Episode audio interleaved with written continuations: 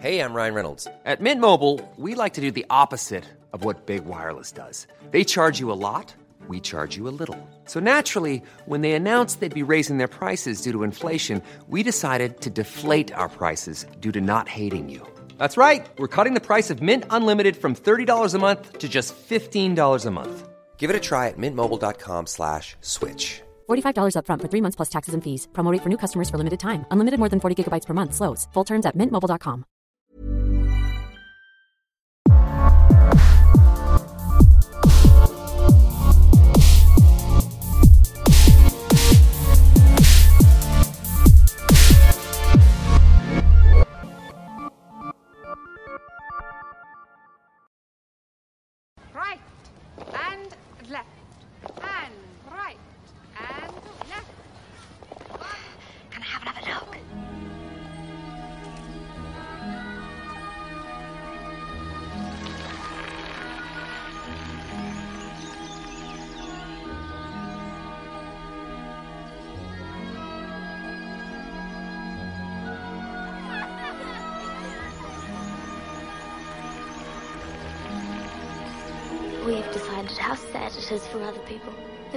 that appreciate our genius.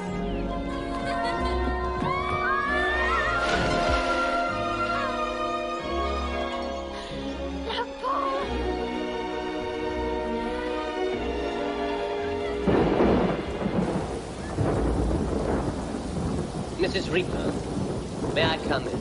Your daughter appears to have formed a rather unwholesome attachment to Juliet. We're not going to be separated. I know what to do about Mother. We don't want to go to too much trouble. Some sort of accident.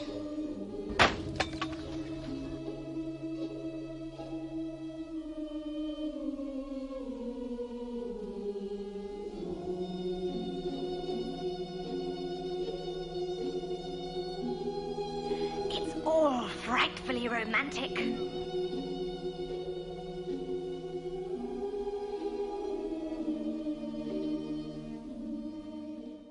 Hi, this is the second episode of Horror vs. Reality, and today's episode we are doing Heavenly Creatures, the 1994 Peter Jackson film based on the 1954 Parker Hulme case in Christchurch, New Zealand. So, Morgan, Morgan's here again. she was generous enough to come back and do another episode. Thanks, Mo. Yeah, no problem. I'm I'm happy to be back. Well, and we're happy to have you.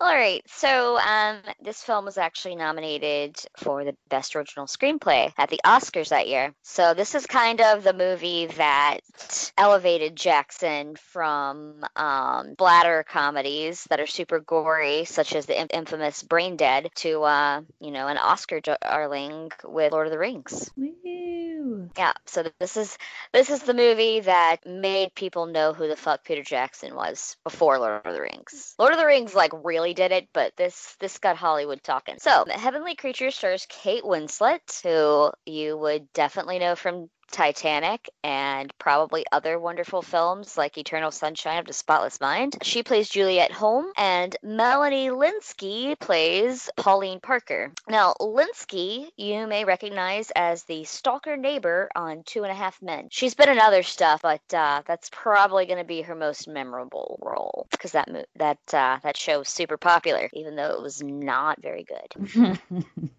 Don't hate me for that. That's just my opinion. It, it could be someone's favorite show, not mine. All right. So the film explores their budding friendship and their uh, folie à deux, also known as a shared psychosis. It follows their increasingly violent and just out of touch with reality fantasy life, which Jackson explores through these wonderful series of hazy, extended, surreal fantasy scenes that are like obviously not what's actually happening, you know, in the reality of the film. So Juliet, after kind of a bunch of, you know, little like intro montages to their friendship and how deepened it's gotten, and like I said, increasingly fantastical. Juliet gets tuberculosis, and her parents basically just stick her in a hospital and leave the country. Awesome parenting. Parenting. Great parenting. So she obviously feels abandoned and she doesn't get to see Pauline really during this period, but they fiercely write back and forth. You know, they're where pen pal extraordinaires and that really just deepens their um their psychosis and their like weird bond that they have that's become obsession.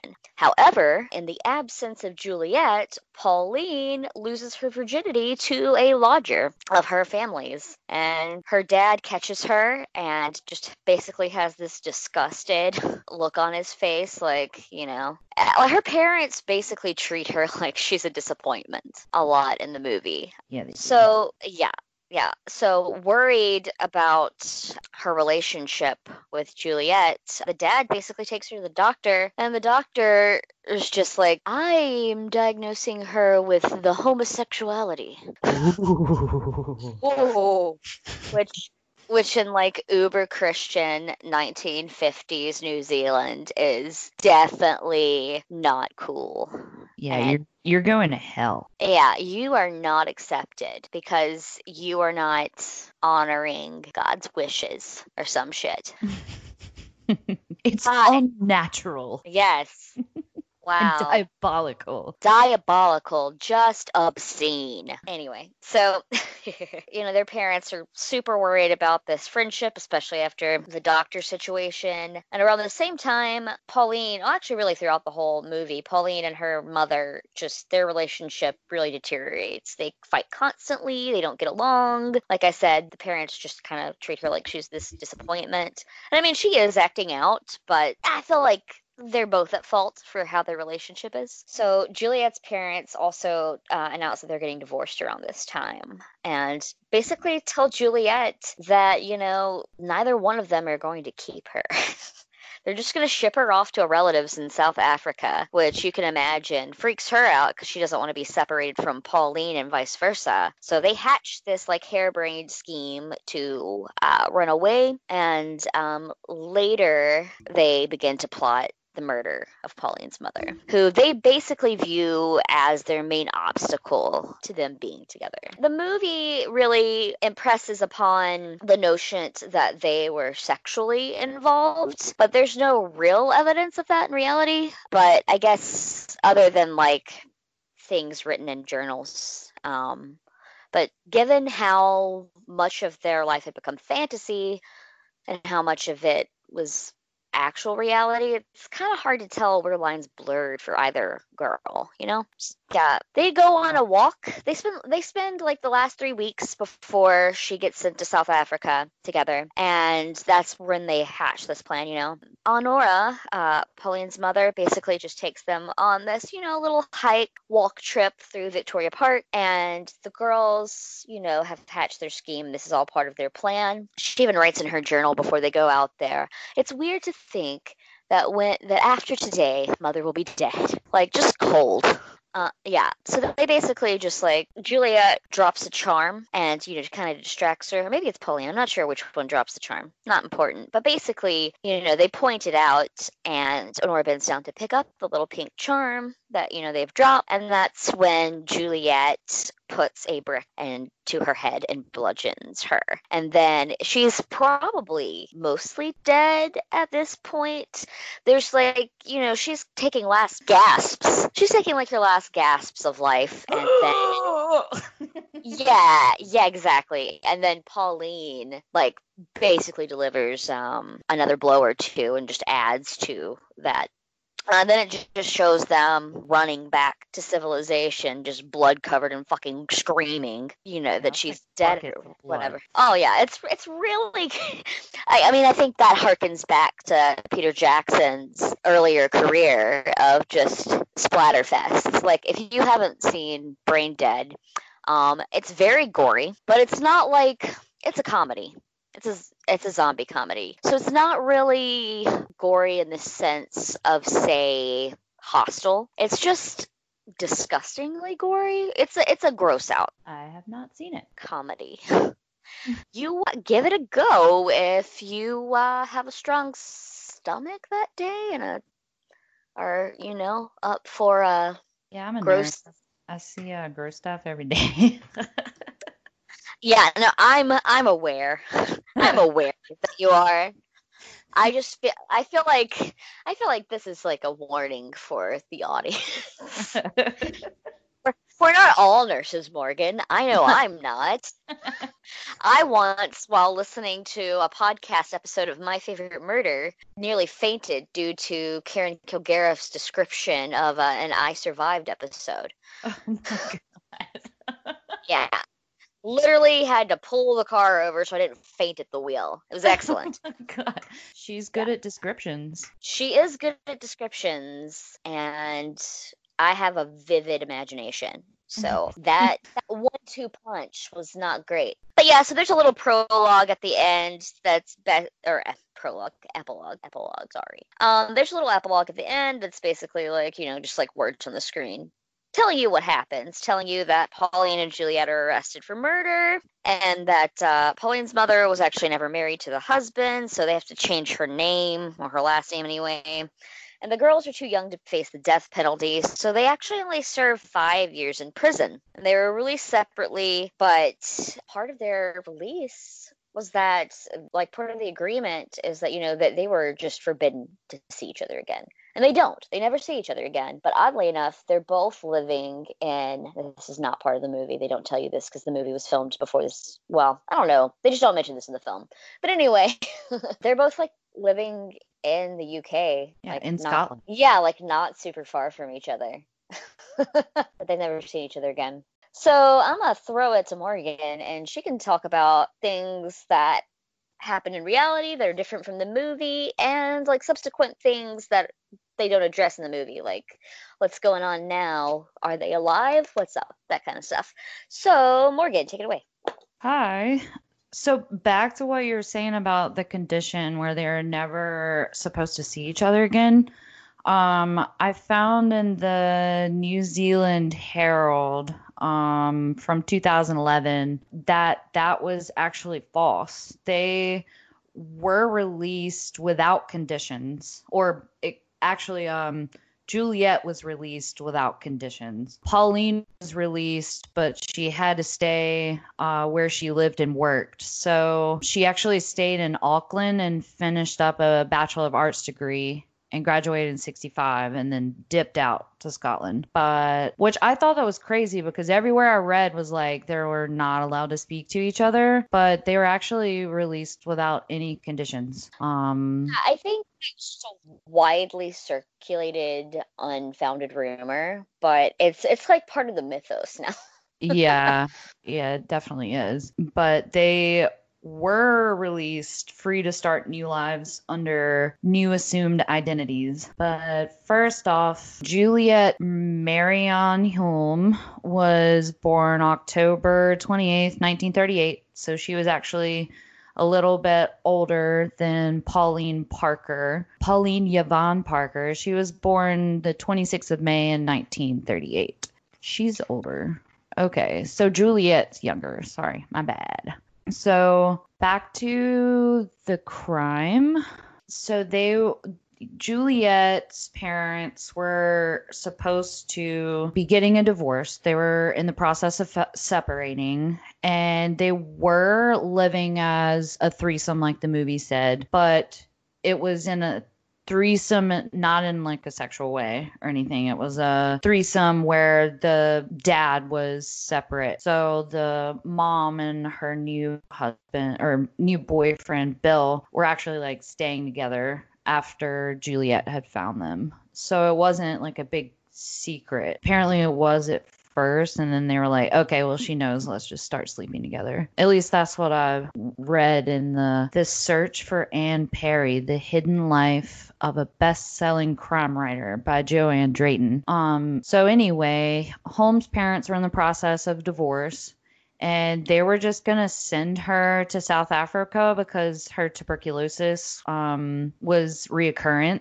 So they wanted her in a warm climate because she was really prone to upper respiratory illnesses, pneumonia. And so they were like, oh, let's just send you off to South Africa because your uh, second cousin, twice removed, lives there and their family, which really upset. Just don't, and we just don't want to take care of you anymore. Exactly. Because the dad's like, oh, I got a position to teach shit at Cambridge. And I've got a new boy toy, and who cares about my daughter? Yeah, it was really sad. Like I felt like they just totally just, you know, were like, "Oh, screw it. She's a sick little kid, so let's just take care of our son." Like they took the son everywhere with them, but they left her alone. So, of course she Yeah. was like like forced to go into her imagination or anything to escape reality for her. Yeah, yeah. You know, I really understand why they bonded so well. They're both sickly girls who feel alienated and not very much loved. Yeah, they're pretty much like exiled by their family. Like they, they also can't even per, uh, like participate in sports or anything. So Highlighted a know. lot throughout the movie. Just them sitting on the signs. yeah, we're like writing in their diary and whispering in each other's ear. Which I mean, it totally makes sense that they bonded over it because they're looked as outsiders. Um, especially like in their formative years, they were separated from kids and separated from well juliet was separated from her family and kids but um pauline was separated from the kids i guess she had her family but in that weird boarding house atmosphere that has to be kind of strange Like, like, hey Arnold. yeah yeah but i like with juliet it's definitely understandable that she got so into writing in that fantasy world because like she stayed in a hospital bed and anybody with tuberculosis back in those days and everything they were supposed to you know you're not supposed to get your energy up or anything so she was probably bedbound like most of the time Yeah, and I mean, it sucks being in the hospital as an adult. Can you imagine just being that stir crazy as a child in a hospital? no she's Yeah. definitely going to have some kind of emotional distress caused from that Totally. Um, I don't know when Juliet and her met. I, I don't know. Um, a lot of sources say 1952. okay, so like they were 13, 12, 13. Yeah, around there. Yeah, so they started this, I guess, creative relationship. Like they shared a love of writing and literature and and movie stars and singers of the time. They had this obsession over uh different movie stars. And Specifically, they loved Mario Lanza, the opera singer. yeah, I can't remember the actors. I, I didn't write it down. I, I know actor's name, but they were obsessed with Mario Lanza. Yeah, and I know Pauline Parker was obsessed with. He wrote War of the World. Oh, um, H.G. Wells. Yeah, she liked H.G. Wells, but Juliet did not. Which I think They is disagreed. but so they created this like fantasy world. They had diaries, they had book. They would even like write little short stories and stuff and inside different books. When the police came after the crime, they found all these like exercise books everywhere and they had all these writings in it. It was kind of funny because the the psychiatrist that interviewed them was like, "Yes, they were definitely in like a fiction like they weren't in reality because they really thought they could publish this stuff. It wasn't even good. I can't find the exact quote, but he's like making fun of these little girls' writings. He was like, they thought this crap could take them all the way to New York. Yeah, they're crazy. But yeah, they I don't remember how many books they they wrote. I mean, according to them, they wrote like 50 or something, but I don't think they were all the way complete. And in their reality or their reality, so called reality, it's really, uh, you can't really tell. So they spent a lot of time together. Like, that's all they did was just spend time together uh, until Juliet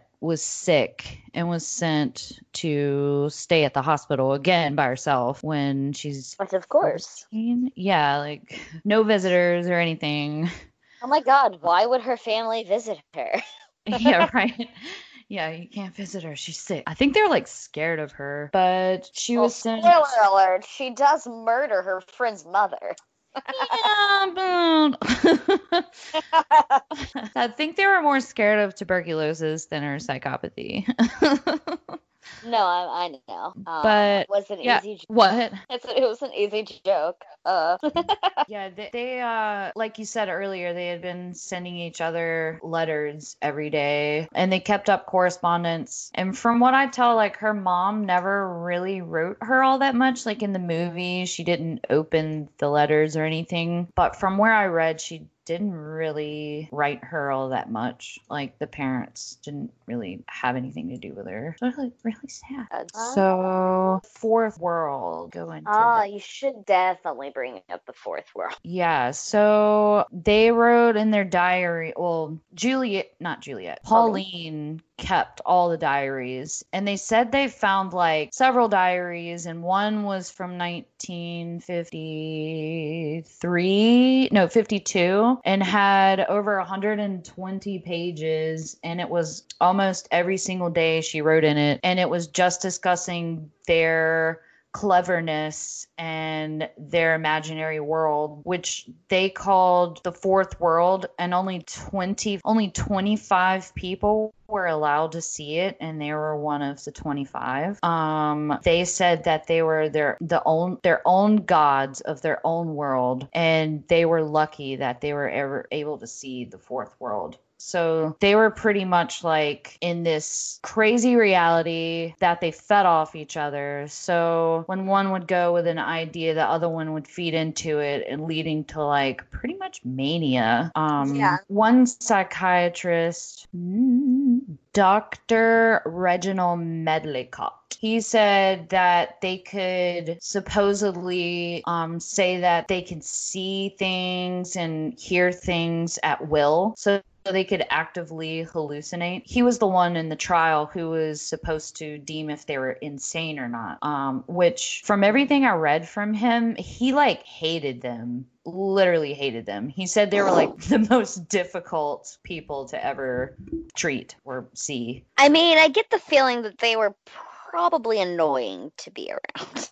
Yeah, I can't. I want to find that quote. See, I feel bad. I didn't buy these books. I'm literally like looking at just excerpts from them. So I did not read all these books. And to be honest, they all have really bad reviews. But I think it would be kind of cool to read these. There's been several books published, and Reginald Medlicott is um, included in a lot of different interviews and stuff because he was the head psychiatrist for the girls' defense and he freaking hated them. He's- yes, with an undying passion.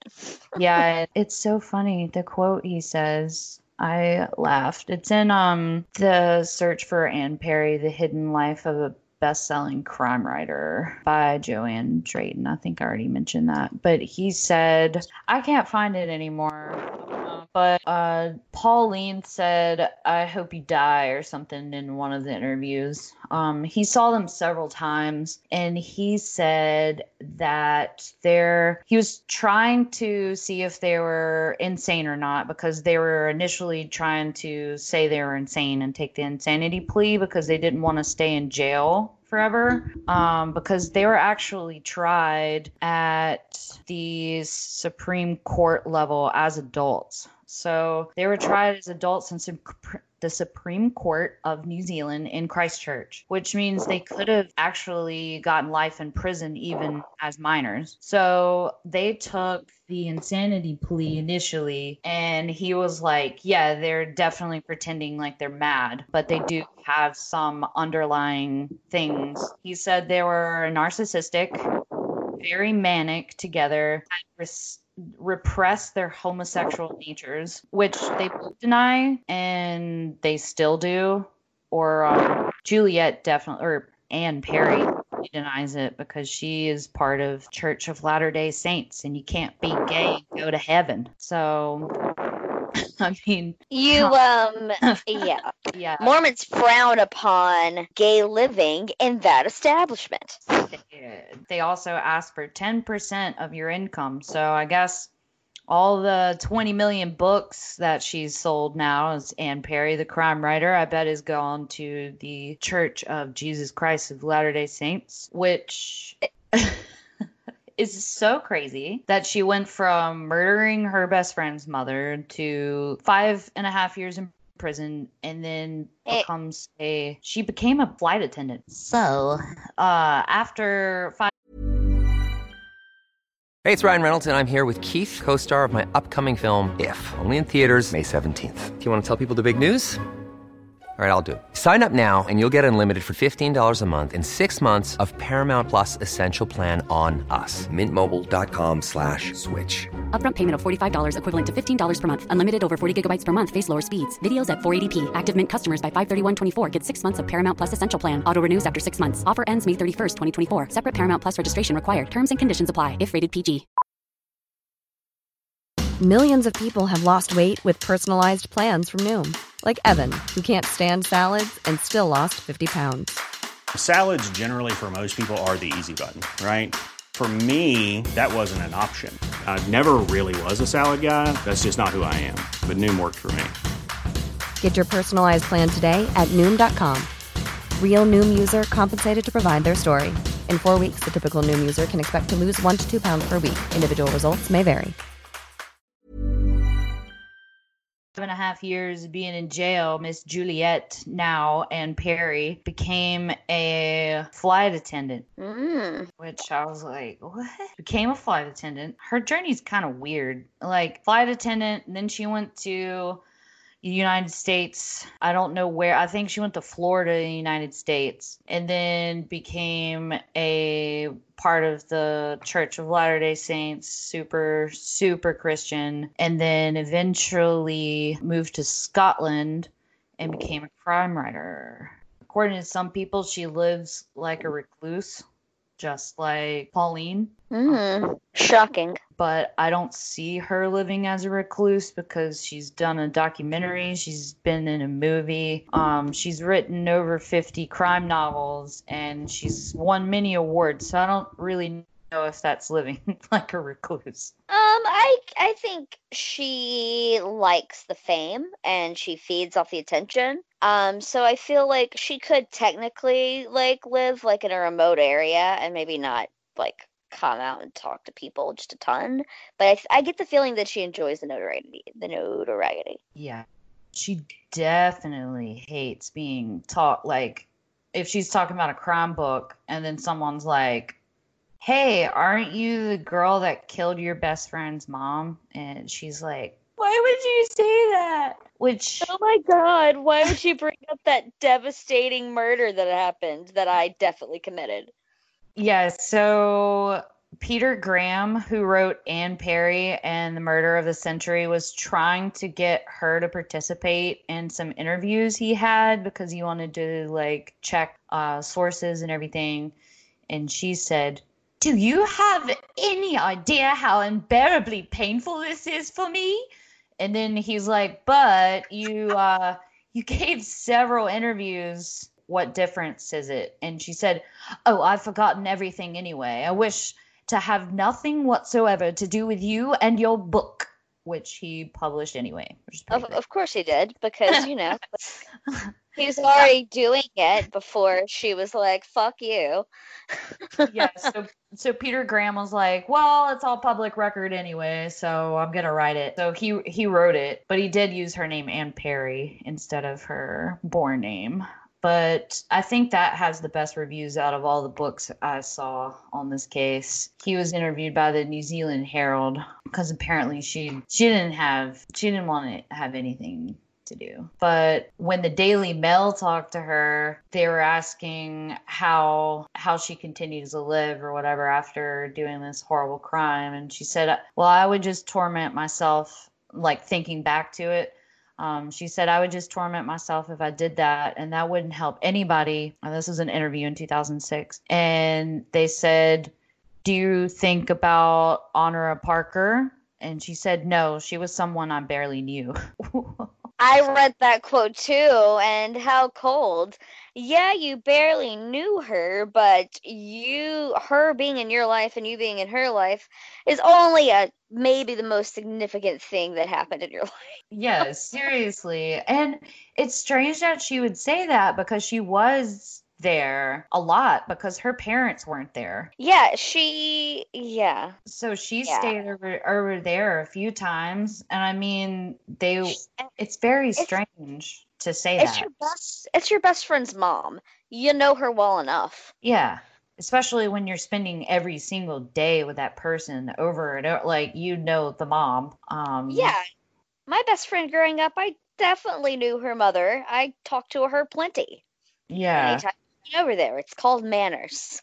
yeah it's it's very you know the uh, all the different psychiatrists that interviewed him and then like mainly dr medlicott he was like yeah they're extreme narcissists and i think the narcissist personality of anne whatever anne perry i think that narcissistic personality is definitely still there um Oh, maybe I think you have to be a little bit narcissistic to lead any kind of public career. yeah i mean Just a little bit. Yeah, and then, you know, she didn't have to come out and say, yes, that was me, but she did right after the movie was released. Yeah, she could have remained in hiding under her alias. Yeah, because she's a narcissist. She's like, look at me.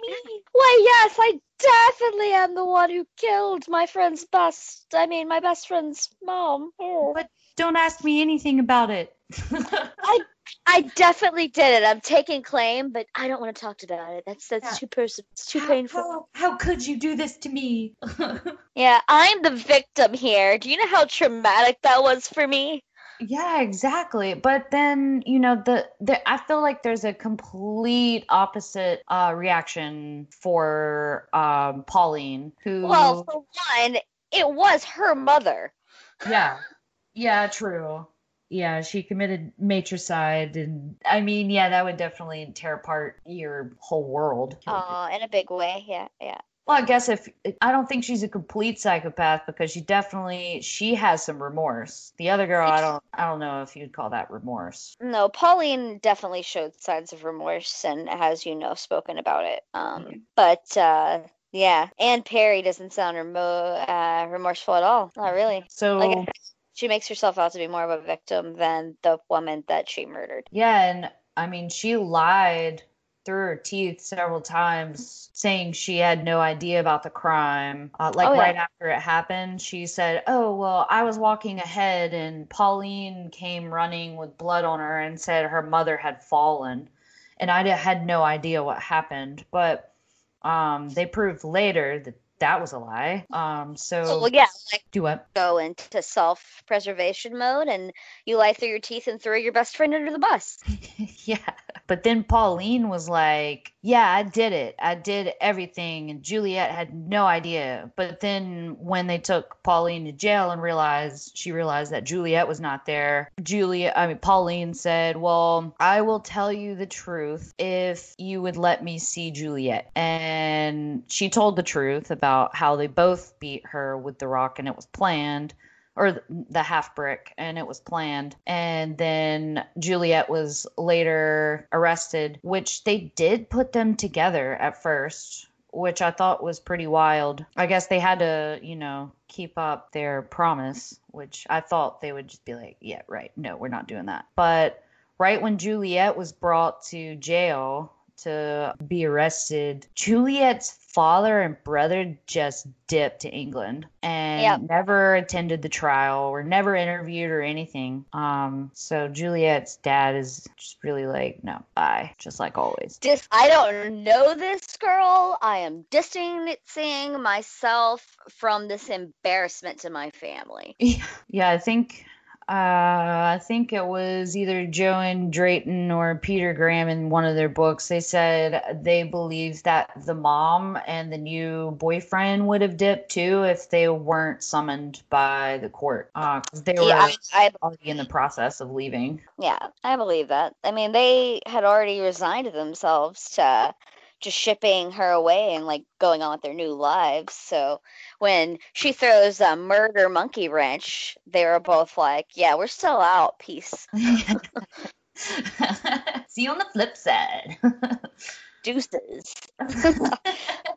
Yeah, so so they were both arrested and kept. Uh, I'm assuming in the same cells. I know they were together. Uh, I'm assuming they're in the same cell, or I know they were in the same prison, and they would talk regularly. So I'm pretty sure they were pretty close, if not in the same cell.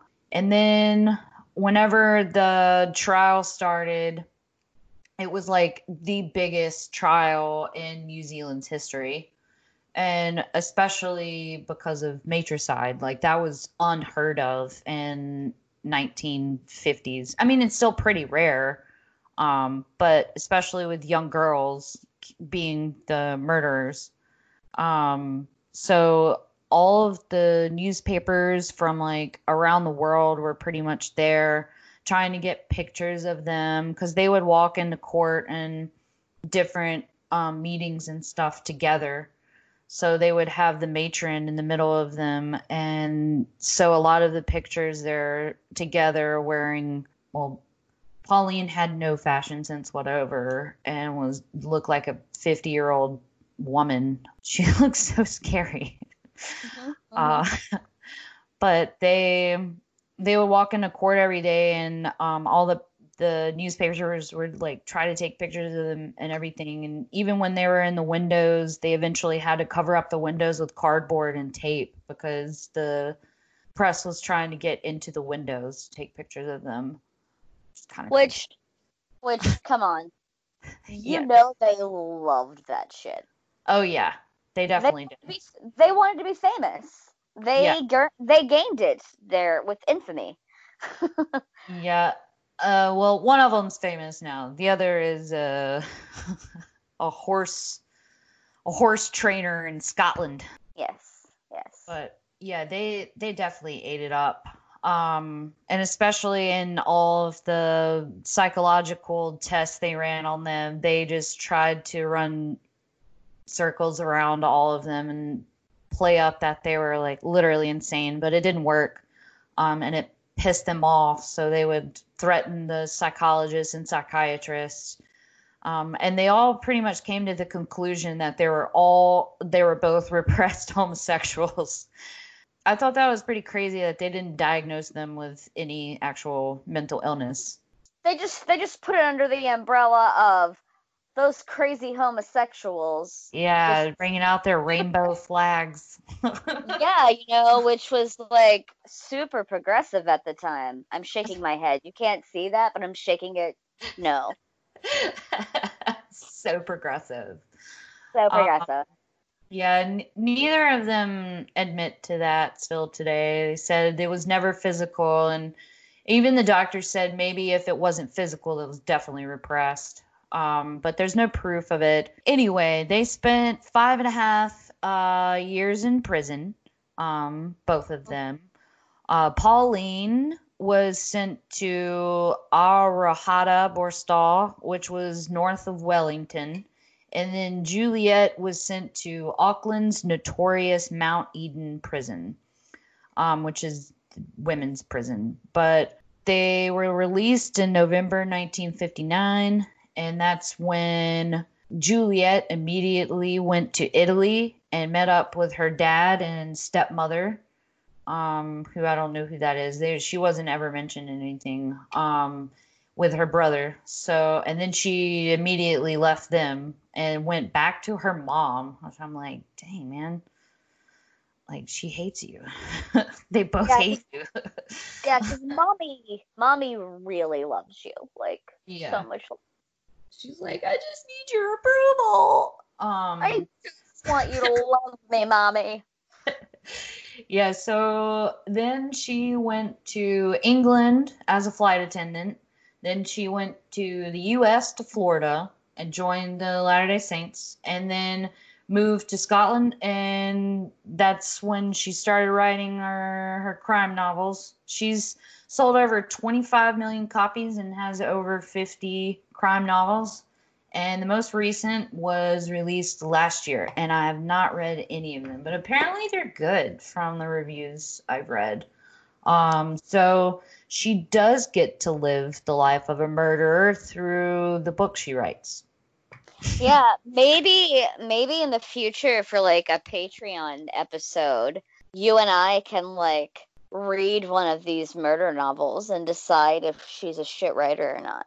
Yeah, I, I want to read the one about oh, it was some kid was killed and then they trace it back to uh some pedophile who was making money off of child prostitutes. Mm, so Epstein. Yeah. By the way, did not kill himself. Hot take. I can't wait to for COVID to get the uh what is her name Giselle or Jez whatever Jezebel Jiz Jiz lady Jiz Lane. Ghislaine. Isn't that her name or am I pronouncing it completely wrong? I I think it's Ghislaine. Oh, I like Jizzlane. Well, I'm just so ignorant. I didn't even know. But yeah, I, no, I definitely knew it was not Jizzlane. I just thought it was funny. Yeah, yeah, no, I'm with you. it is funny, and we do not owe that woman a modicum of respect, so we will continue to make fun of her. Yeah, I just hope the COVID doesn't get her before uh, the electric chair or whatever. oh, or or she doesn't hang herself in Yeah. quotation marks. Or she uh, shoots herself twice in the back of the head. Yeah, because you know, I don't know if you know this, it's super duper easy to shoot yourself in the back of the head. Like everyone does it. I'm just waiting, just waiting. Oh, back to uh, well, we're another crime that we were just talking about. Um, so after the release of Pauline, she changed her name to Hilary Nathan. Yeah, which is I gotta tell you, I like Hilary Nathan better than Pauline Parker. yeah, I do too. It it doesn't have the alliteration, but yeah, I like it a lot better. So I read a, a couple of sources. Um, I think it was the New Zealand Herald said that she previously worked as an English teacher uh, with the mentally ill, and then she settled into the Orkney Islands in Scotland and uh, became a horse trainer because she's a horse girl, which we all know what horse girls are. No, I'm just kidding. You mean um Tina Belcher? yeah, she likes butts. Yes. And So horses. she's never really given an interview from what I could find. I don't know if you could find an interview, but I did find an interview with her sister, Wendy. Um, Yeah, yeah. I have no interview stuff from Pauline because she has wisely stayed out of the spotlight. Yeah, definitely a good choice. I mean, you can live your own life, but you can't, you know, just lavish and like, oh yeah, I got away with murder, you know. But I mean, she it's pretty def- foolish if you if you are that kind of person. Looking at you, OJ. He's in jail, by the way. Um, again. So the this woman, uh, Pauline, devout Roman Catholic, and she just likes to train horses. And according to her sister, they have rekindled another, like, you know, a relationship after she was released. And Wendy says she's super remorseful and pretty much lives like a nun now. Um, so she's she's the definition of a recluse, I think, like a horse trainer in an on an island, and you know. Roman Catholic, but other girl, I, I don't really think she is. Yeah. Anne Perry, the non-recluse. Anne Perry, if you're listening, talk to us. Just come on, say your side. Oh my god, why would you bring up this deeply depressing time in my life? I told you I don't want to talk about it. and I told you, I just forgot everything. I don't remember what it, what anything happened. Like it's the most pivotal moment of my life, and I have no recollection of it. Which God, I didn't even know her. I didn't know who. Who are you talking about? Pauline, who's that? I Mm. had no idea her mom died. Oh my god, send my condolences. Oh, we're going to hell. Oh. Uh, I'm already there. oh man. I wish I had a better outline because we didn't even go over the actual crime. um, we Might did though. I covered it how it happened in the movie, oh yeah. which is Uh, pretty much exactly how it happened. yeah, it is pretty exactly how it happened. Um, but they didn't stay where they were. They told that lady, "Mommy, she's hurt," and then they like dipped out to Juliet's family's house. Yep, yep. Um, but they did hit her with a half brick inside of a stocking over they did. 20 times and apparently the stocking ripped because the brick flew out of the stocking and then they proceeded to beat her more and Dr. Colin Pearson, the pathologist of court, he said he ide- identified 35 injuries and 24 of those wounds were to the face and the skull.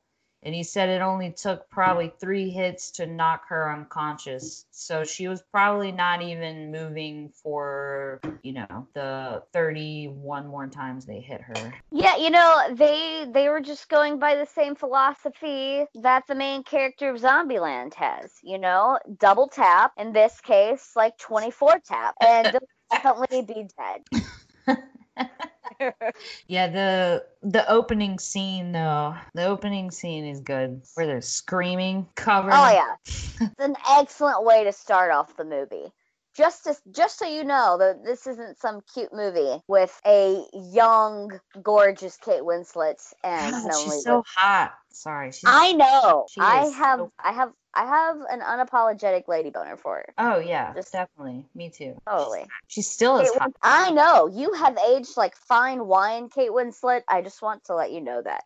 You have amazing skin, and I want it. No. I want your skin. Oh my god. We just went full on Ed Gein for a second there. I want to wear your skin. yes. no, but make- really, she's I want to make you into a boob lampshade. She does have nice boobies, which you don't. Do you see them in the movie? No, you No, don't. But you do see a little weird sex scene. Yeah, there is a there is a slight little weird sex scene. If you want to see Kate Winslet's boobs, you see them in Titanic? Are they in Titanic? Oh yeah, paint me, paint me like one of your French girls. Exactly. All right. So I couldn't remember. It's been a long time since I've watched Titanic. Full disclosure. But I re- I felt like there was boobage. If you if you somehow have been living under a rock and haven't watched Titanic, but would like to see Kate Winslet's boobs, there you go. Look, And she has a little bit of armpit hair. It's very, very beautiful. tasteful armpit hair. So Yeah, I'm just like, look, man, or you know, bisexual, pansexual. You know, if you like the ladies, I'm just giving you some pointers. yeah. Where you Watch Titanic. Titanic. I think straight women could appreciate uh her boobs as well. I mean, Totally, just on a like a artistic point of view. Yeah. They're just they're just good. That's just being objective. Yeah. They're objectively good. And and we've just gone on like a two minute rant about Kate Winslet's breasts. So you're welcome. yeah, you're welcome, Kate Winslet. Yeah. Um we we we are not objectifying her. This is an appreciation. No, she's a great actress. She has a great pair. She has great skin. Um, Oh. she, has got like a cool beauty mark, nice hair. yeah. I think we're both in love with Kate Winslet. I think we might be. I we mean, I be. understand why uh, Pauline Parker was in love with Kate Winslet too. yeah, I- you know, I I get it. Totally get it, Melanie Lynskey. I bet you enjoyed making out with her. Oh, she definitely did. I mean, who wouldn't? Okay, so that's that it. Do we discuss? Yeah? I think I think Sorry, we've pretty much my outline was uh not as good as the last one. it's cool because I actually had an outline and I think I kept us within the boundaries, Yeah. except for when it was comedically right to just go off on huge tangents. Yes. So that ends the episode today. And look out, guys. I've picked the topic for episode three. We're going to be doing the Bodom Lake murders of Finland. Ooh, I have no idea what that is. Well, if you want in, um, you can do your homework audience, possibly with Morgan if she decides to come back for a third episode. Ooh, if no one says like, "Hey, she sucks," get a new get a new host. Um, uh, Bodom Lake, which is the film that's based on the Bodom Lake murders, um, is on Shudder, and it is streaming there. And you guys can go watch that in anticipation of listening to the podcast in a couple of weeks when we decide to crank out another one. Woo! I'll hope Woo! be there, and I hope all the listeners will be here too. Yes, we hope you continue to listen to our ridiculous, somewhat well focused rambling. Yes, it will get better, or I will. I mean, Ana is perfect, but me, eh, I got some work to do. I'm, I'm far from perfect. We're, you know. Did I mention that we went to college together for communications? You can't tell, right? Radio class, woo! Woo! Honestly, cinematography was the best class, though. I don't know if you took that or not, but it was. I missed out on that class. I you should have. It was great. yeah, I That's what learned like, that I'm not a filmmaker. you know what? I said that's how I learned that I'm not a filmmaker. Oh, well, I guess that's My well, I think I maybe could be, but I legitimately just really phoned that in. But anyway, um, this is goodbye, audience.